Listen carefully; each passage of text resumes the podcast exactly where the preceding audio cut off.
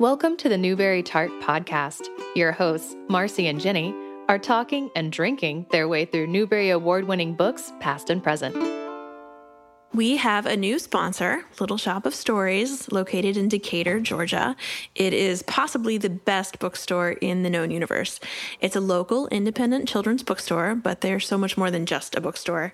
If you've never shopped there, you're missing out. You can call and speak to a bookseller anytime to get personalized recommendations and follow them on social media to keep up with the many, many events they organize. You can find them online at littleshopofstories.com and they ship all over the world. Hi, and welcome back to the Newbery Tart Podcast. I'm Marcy. And I'm Jenny. And I regret to inform you that today we are discussing The Great Quest by Charles Hawes, which was a 1922 Newbery Honor Book. Yes, it was illustrated by George Varian. I have an annotation from the Newbery Caldecott Guide put out by ALA. The Great Quest. 12 year old Josiah tells of how his Uncle Seth is tricked by an old friend into selling his shop and buying a ship. Here's the twist. Hold on to your pants. This is not, that part's not in the annotation. Thinking they're going in search of gold, Josiah and his uncle find themselves unwillingly involved in the slave trade and at odds with the crew. Marcy. This book is so bad. Oh, but see, here's the so problem bad. that I have, right? It's the first readable one. Yes, yeah, so it is both the most readable and least readable of all the books from this season. And I, I don't even know where to start. Because so I think we should just start with the story itself. But first of all, I would like to say that 12 year old Josiah sounds like a a fretting 30 year old man in his narration, like his voice. But he's not he sounds, 12, is he? He says he's 12. But he's married when they come back. Well, I guess you they were only gone because they're only gone for a year and a half. You're marry young because you're going to die soon. Where I don't know. Where does it say he's twelve? I don't. It says it in the annotation. The, I mean, I, I think the actually says wrong. it in the book. I don't know if it actually says it in the book. In my opinion, he cannot be 12. okay. So he's supposedly a teenager, and according to the annotation, he is 12, but we can't find in the text that he his actual age. And um, contextually, and, like, I personally, I, I believe that he cannot be. Well, but also the voice for him, the voice for Josiah, like I said, it sounds like a dithering 30 year old man. So Josiah has been orphaned. He's been taken in by his uncle Seth Upham, who is a owns a shop and sells like dry goods and stuff to this town. Yeah, and he's like kind of a, a leading person in the town. He has money and he's like brusque and kind of rude, but he is kind to Joe. He's a grump. Yeah, and it's understood that he's leaving what he has to Joe you know, whenever. So Joe at least has good prospects. They live in this little New England town in the 1820s, and things are going pretty well.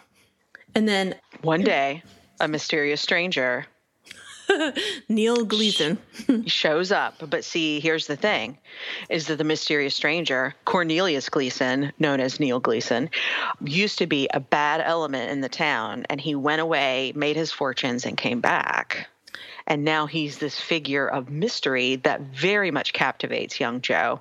And the description to me, it reads as a much older person who's very enthralled and has a huge crush on an, a fellow old person. it's it's uh, it's a weird I mean, dynamic.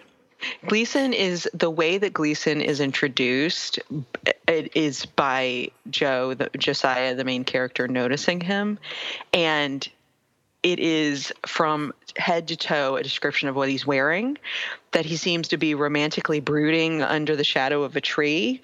And it just has this read it reads as this almost like a romance description, like in a romance book. Well, so, and it's very mysterious because Neil Gleason is able to hold something over Joe's uncle in a way that is unprecedented because Joe's uncle is like very self important and he's rude to people and he gets his way and he orders people around, but he's just completely cowed by this new person who makes these references to something that he knows that could ruin Joe's uncle. And Joe's uncle just totally like deflates and does whatever he says. And whatever he says turns out to be in a dramatic way, selling off all of his earthly goods, cashing in mortgages, selling his shop, selling his house, buying a boat and outfitting it for a mysterious journey for a, a secret cargo. And so and so he's selling away Joe's future. Yeah. And the two men who work in the shop, who are Arnold Lamont and Sim Mungo. Wait, is that right? Muzzy. Sim Muzzy. I can't read my own handwriting here. Muzzy. Muzzy. Sim Muzzy go along for the ride because basically, you know, by selling the shop, the, he's like selling their jobs too. So they have the choice to stay and work in the shop or come along for this mysterious and insanely profitable journey that's going to make them all richer than kings, you know. Do you think Uncle Seth knew? I I don't know. I mean, from the narrative, just Joe does not know. No, I think Joe does not know. Joe gets an inkling sooner than other people, I think, but I think that the uncle is so afraid of being outed by Neil to the village for whatever mysterious thing he holds over his head, which turns out to be killing someone actually, that he is lying to himself to the point that even if he does know, he doesn't know. hmm. Well, okay, so it comes time for them to they've outfitted this ship and they've spent an enormous amount of money and it comes time for them to start on their journey. And Gleason, it turns out, big surprise, is still a bad guy. Yeah, he just gets worse and worse behavior wise and the way he treats people and kind of he's been flattering Joe all along to kind of get in his good graces and help make the grease the wheels of making all this happen and as soon as he has his way he starts treating Joe like crap. And he's been treating the uncle like crap the whole way. So it doesn't take very long for them to sort of see his true personality come out. Yeah. And they eventually all get on the boat. They get to Cuba, uh, where they find out that there is no treasure. And then they find out that the actual reason for the voyage, or the people who didn't already know, was to go to Guinea and kidnap African people to sell as slaves. Now, and here's the weird thing too, is that really it does turn out that there is a treasure.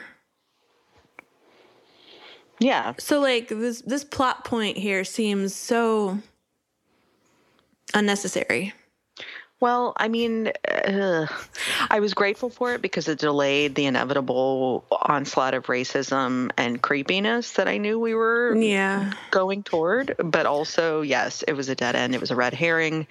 It didn't really bring much to the the book. It felt like one of those things where the book wasn't long enough, so they they needed to have they needed to have like a little extra content or you know at the time the editor and and Hawes really felt like they were they were telling you even more like it was more drawn out process of saying how bad Gleason is. Like Yes. oh he's a liar. He's a liar he really is a liar you know?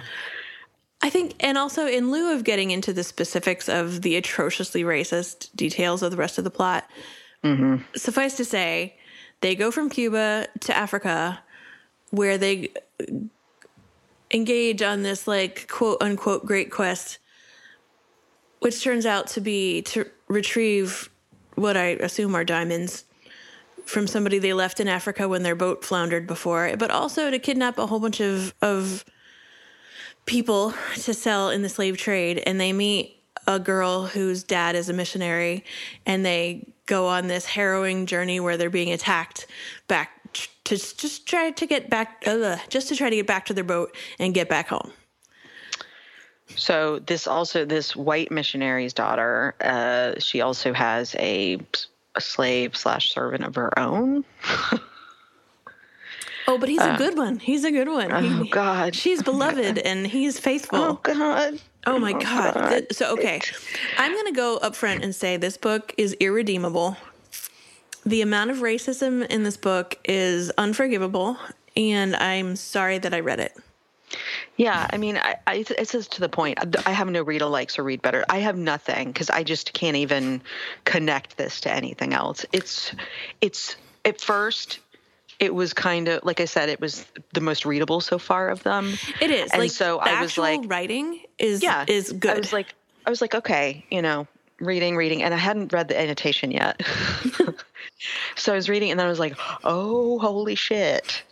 Oh, holy shit. And then I was like, oh, God, no.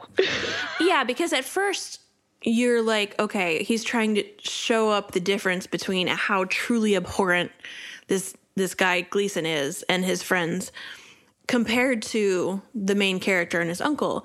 But the more you read, the more you realize that even though yes, Gleason and the bad guys are truly, truly horrible. And the amount of the N word used in this book is unreal.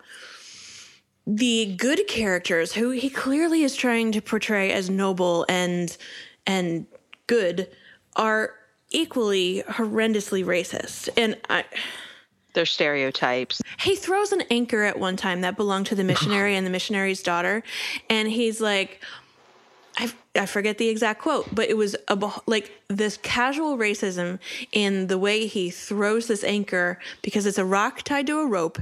And he's like, must have been tied by the missionary or his daughter because no N word tied that knot or no black tied that knot. And I'm like, are you kidding me?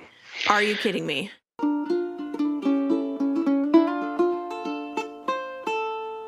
Miami Book Fair is back in November with hundreds of your favorite authors and their new books, and you can see them in person and online.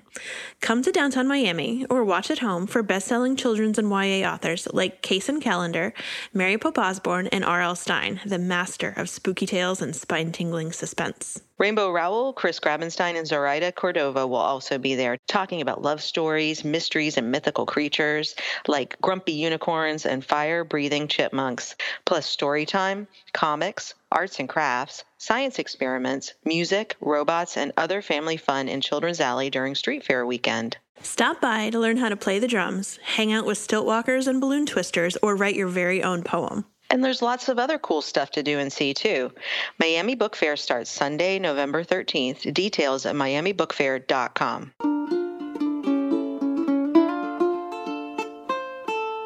I haven't done enough research on this because I, you know, finished the finished the book in the past few days.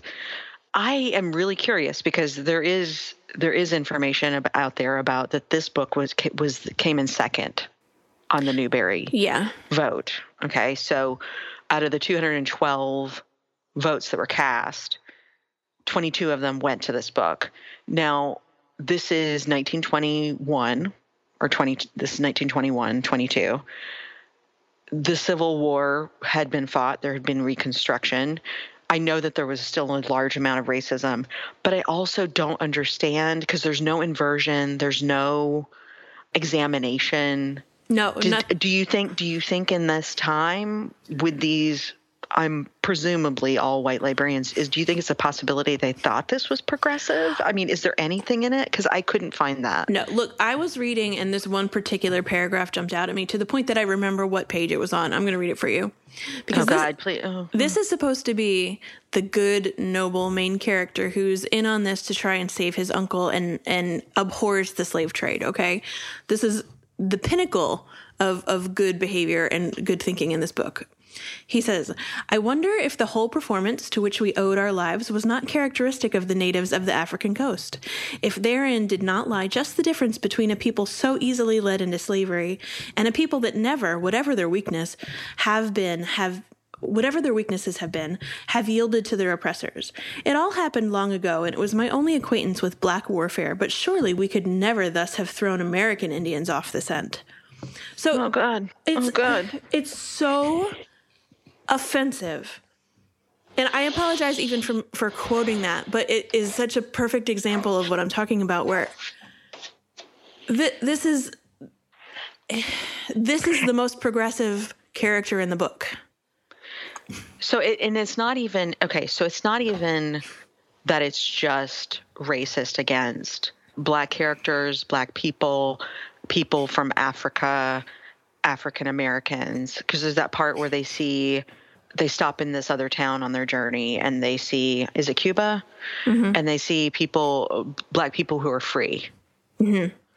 Uh, and there's comments about that. So there's also racism, like you were just said about American Indians, racism about ver- a variety of other people who live in the world. Uh, misogyny. You draw your conclusion. It's, yes, misogyny. It's just.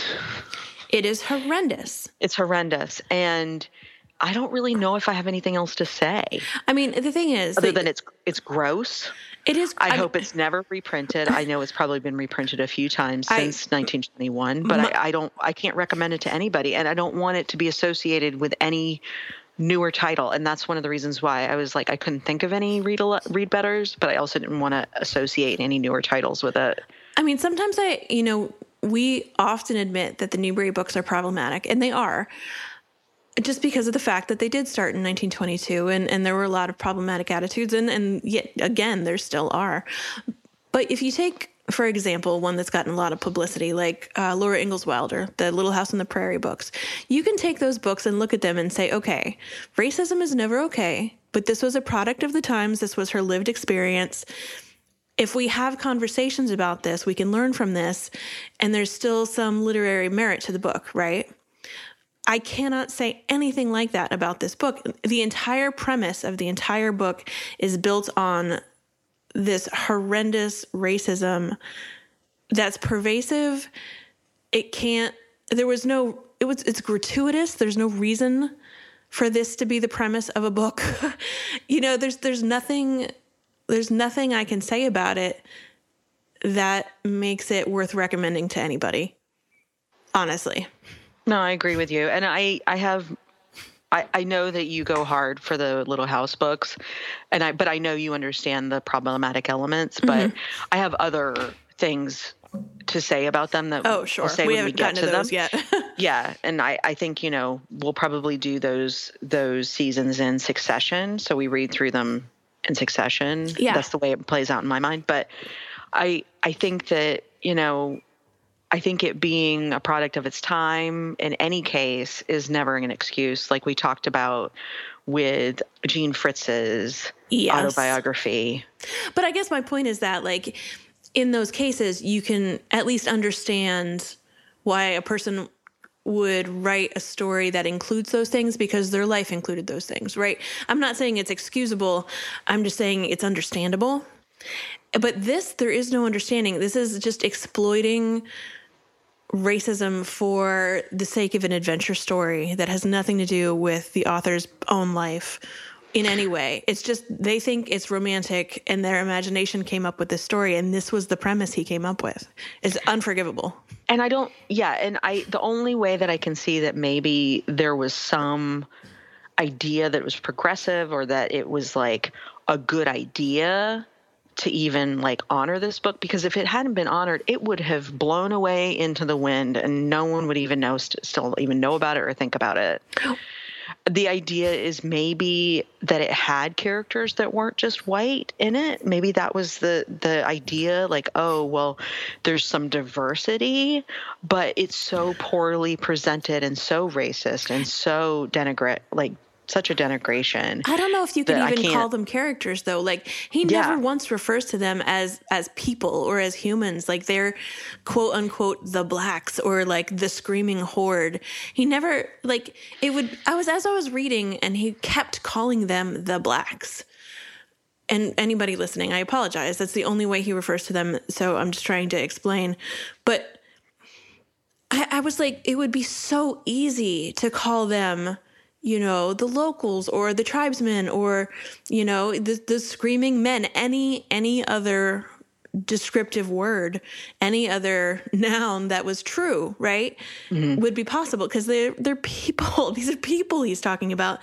And especially since the reason that they're even having to defend themselves, these main characters, is because they are slave traders who came in, desecrated a king's tomb, you know, killed like a holy person, uh, many, many, many other f- crimes. And like what the people that are trying to get them are doing is a thousand percent justified. And yet the, the main character's great quest is being portrayed as this noble thing. It's horrendous. yeah. Ugh. I think I think ultimately, I mean, I think that we could agree this book is gross and terrible and we should just let it blow away into the dust. Yeah. And I'm a little horrified because when I looked up the author, Charles Hawes, I read that he, he died early. He died at 34 with only three of his five books published, but his first books were extremely well received, including this one. So this was his second book. It got a Newbery Honor. The book that was published after he died won a Newbery Medal, which I'm kind of dreading reading now. Mm-hmm. It it almost by by definition it would have to be better than this because my God, if it's not. Uh, I mean, it doesn't have to be, right? Oh, don't say, it is called the Dark Frigate. Anyway, yeah. I, I think I'm afraid gonna, to know what a frigate is now. A, like, it's, well, it's a boat. It's another boat. So I know, he, but still, I just like it's probably some racist, horrible term. It's, but it's you know he's known for these like sea stories and apparently at the time of his death like it was a big deal that he died and they established an award in his honor that was supposed to be a prize for someone who wrote something in in the vein of an adventure story equaling his work. Like people really liked him and liked his work and they compared him to Robert Louis Stevenson and, you know, Melville and he wrote about whaling. Like it's just it blows my mind that he was so well perceived when this is the content of this book. It doesn't, I guess it doesn't blow my mind, but it also is like, what an indictment of that time. Yes. Right? That this was a lauded book. Like that this, this, this was absolutely considered almost the best. It was the second best, right? Of the inaugural Newbery Medal and I don't really have anything else to say. I, I, keep I keep going back to but things that bother me. Like if, I will say, I will say that it's very interesting. I did a little bit of research on the illustrator George Edmund Varian, and there is almost nothing hmm. out there about him except that he was British born and he was an illustrator who worked in America.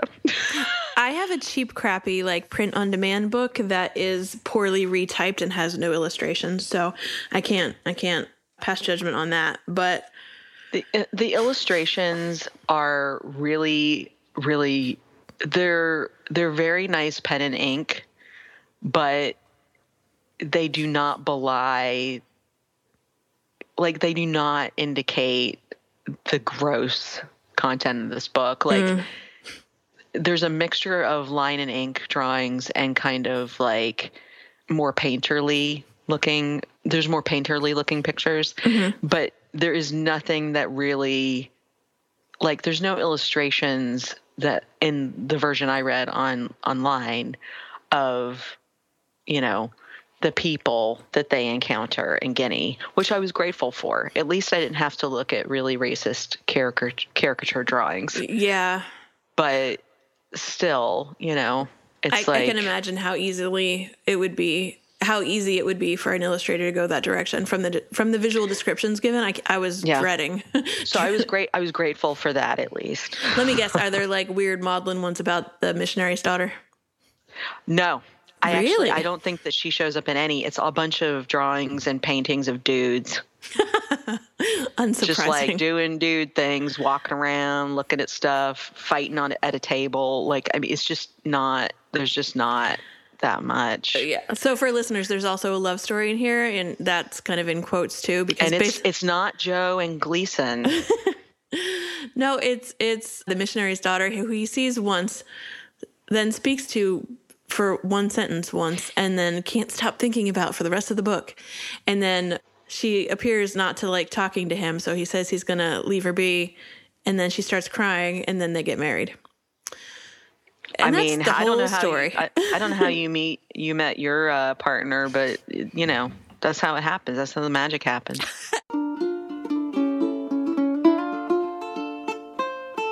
We'd like to say thanks again to our sponsor, Little Shop of Stories, our local independent children's bookstore, for helping to make this podcast possible, both financially and through their phenomenal programming.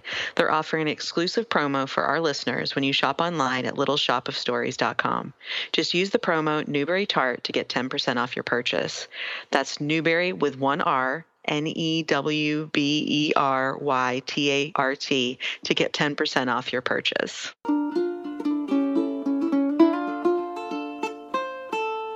For our little history bit on this episode, because I don't really have I don't have any real likes or read betters, like I said before. I just wanted to go into and name slash give a little background on some of the other books that were published in 1921 that were not honored and did not win the Newbery. So there was a book called American Indian Stories, and when I first heard about it, I was like, oh no, because I think we've all encountered that, right? Like American Indian stories from the 20s, from any time before maybe modern time, we're used to them being white savior stories. We're used to them being reductive, written by non-native peoples. But this actually was in it was published in 1921, and it was essays, uh, childhood stories, and and short fiction written by a Sioux writer and activist. Hmm. And her name was Zitkala Sa. And it's really fascinating to me that she actually it was in Own Voices, right? So that was published in 1922. It was overlooked. Uh, there are two books. The fact the, that that was available and mm-hmm. not recognized breaks my heart. Yeah, I mean, it just it sounds so interesting to me because it it was like memoir fiction, you know, and then lore, right? And so it sounds so fascinating. And then there were a couple of books in the Dimsie series by uh, Dorita Fairlie Bruce, which is about this girl uh, who goes to like boarding school and stuff. Know. There is Ha Jabarala, which was a Bengali story written by Sukumar Ray. And it was originally published in Bengali, but it's it sounds like a really amazing fantasy story. And I think this one's probably not eligible, just like Rilla of Ingleside was not eligible because they were Canadian? published first. Yeah, they were published first in other countries. So, yeah, there was one of the Anne of Green Gables books, the eighth of nine books, Rilla of Ingleside. I um, love those. I love those books. I love the I love the Anne of Green Gables books too, but it's been a while since I've read them, so I do not know if there is stuff in there that's uh, really questionable. Uh, there's a German language book that looked really boring as part of a series. that didn't stop anybody this year. About uh, nest hawking flies from the nest, and it's about it. It's about a, a quintessential German girl, and she's a, a doctor's daughter. I don't know. It didn't sound good. And the other fiction book that I found that was really interesting is it was called The Royal Book of Oz and it's the first one that was written after L. Frank Baum's death, and the but it was actually written by Ruth Plumly Thompson, and she continued the Oz series through many many books. This was the first one of hers, hmm. um, even though it was accredited to him. So she was really responsible for keeping the Oz books alive. And then there was some really funny ones I found on like hygiene. There was one called well, there's Orphan Annie books. There were Bubble books. Midsummer, and there was this book called Modern Physiology, Hygiene, and Health. Oh dear. and it's like, and this is a children's book, and there's like these pitiful line drawings of like kids sick in bed. And the last one I'm going to talk about is this one called Unsung Heroes, and it was by Elizabeth Ross Haynes. And it was actually a book about American heroes that weren't as well known. And it had Frederick Douglass, it had Booker T. Washington. So it had a lot of like who we know now. Uh, it was like kind of stalwarts of Black history, right?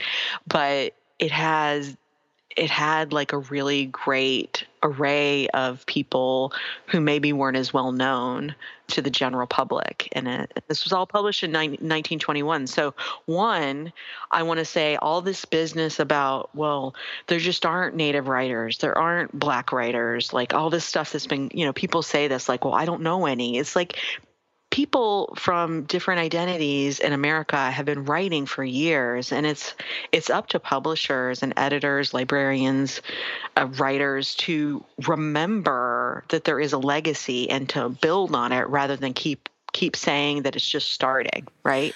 Yeah, well, and you've got to assume that any committee who would think that this is the second best book of the year with all of its rampant rampant racism would of course reject a book that was about black American heroes. Like it's just sickening that like good literature was probably definitely influenced in that way, you know? Because you're right. Mm-hmm. Like it, it could have been part of uh, this is so obvious but it it would have helped be a foundation for what people are trying to build now and it's taken this long it's it's mm-hmm. depressing well, and I, one last thing I want to say is that uh, Unsung Heroes was actually written. I, I named Elizabeth Ross Haynes, and she was an African American social worker, and it, it is a book that solely that focuses on African American history. So, yeah. Uh, but we need to put a link to that in our show notes. Yeah, we're going to have all this stuff in there. But, you know, I it just galls me that, you know, people will often say, well, I just don't know about children's books of color. Like or, or that there weren't any. Yeah. Or there weren't any. Uh, there just aren't people publishing them. And it's like, no, they've been publishing them for 100 years at least. So, you know, every time there is an entry that you know could be considered a new entry in children's literature by own voices, we need to make sure and be really aware of that we're building it a tower. We're not starting at the absolute ground, you know, cornerstone. Yeah, it's not new. no, it's not new. And so we need to be aware of this and make sure people know this that this is there's a long history of people of all different backgrounds and, you know, that have been writing and it's up to all of us to pay attention. Yeah. And I think that's where the the call to action lies for me in this episode. I do not have any read alikes. I will not talk about this book again. we'll probably reference it when we read his other book. The only read alike that I have is probably, you know, Treasure Island. Not that that doesn't have problematic parts, but at least it's not one solid problematic part. Not that that's saying much, but ugh Ugh, that's what I have to say. I literally, I finished this book, I slammed the page closed, and I went, wow. yeah. I just, I'm, I'm glad that I did not spend the money to buy a good first printing of this book when I hadn't read it because my like sad reprint is all that this book deserves. yeah. Well, we now know, and we are continuing to trudge along. And unfortunately, it looks like our last book before the winter is going to have some some racism and ableism in it too. So. All right, if you're sticking with us through all this, we really appreciate you. With the whole reason that we're doing this season is to get the very first Newbery books under our belt and kind of really acknowledge the history of this award because we're not trying to shy away from it or let it be whitewashed the way it was for so long. Like, not all the Newbery books are good. Like, we are ready and very willing to admit that. But we appreciate you guys sticking with us as we go through them and discuss why and how they're not good, as depressing as that may sometimes be.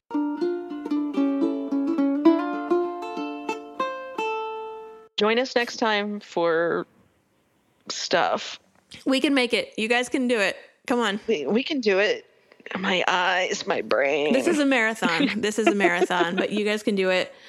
Uh, and and so can we. Maybe. Thanks for joining us today on the Newbery Tart podcast. Please find us on social media. We're on all the usuals. And please rate and review us on whatever platform you listen. It helps other people find the podcast and helps keep us going. Thank you so much for listening.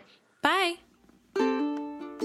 Production assistance for Newbery Tart is provided by Raphael Siebenman and Liam Grove.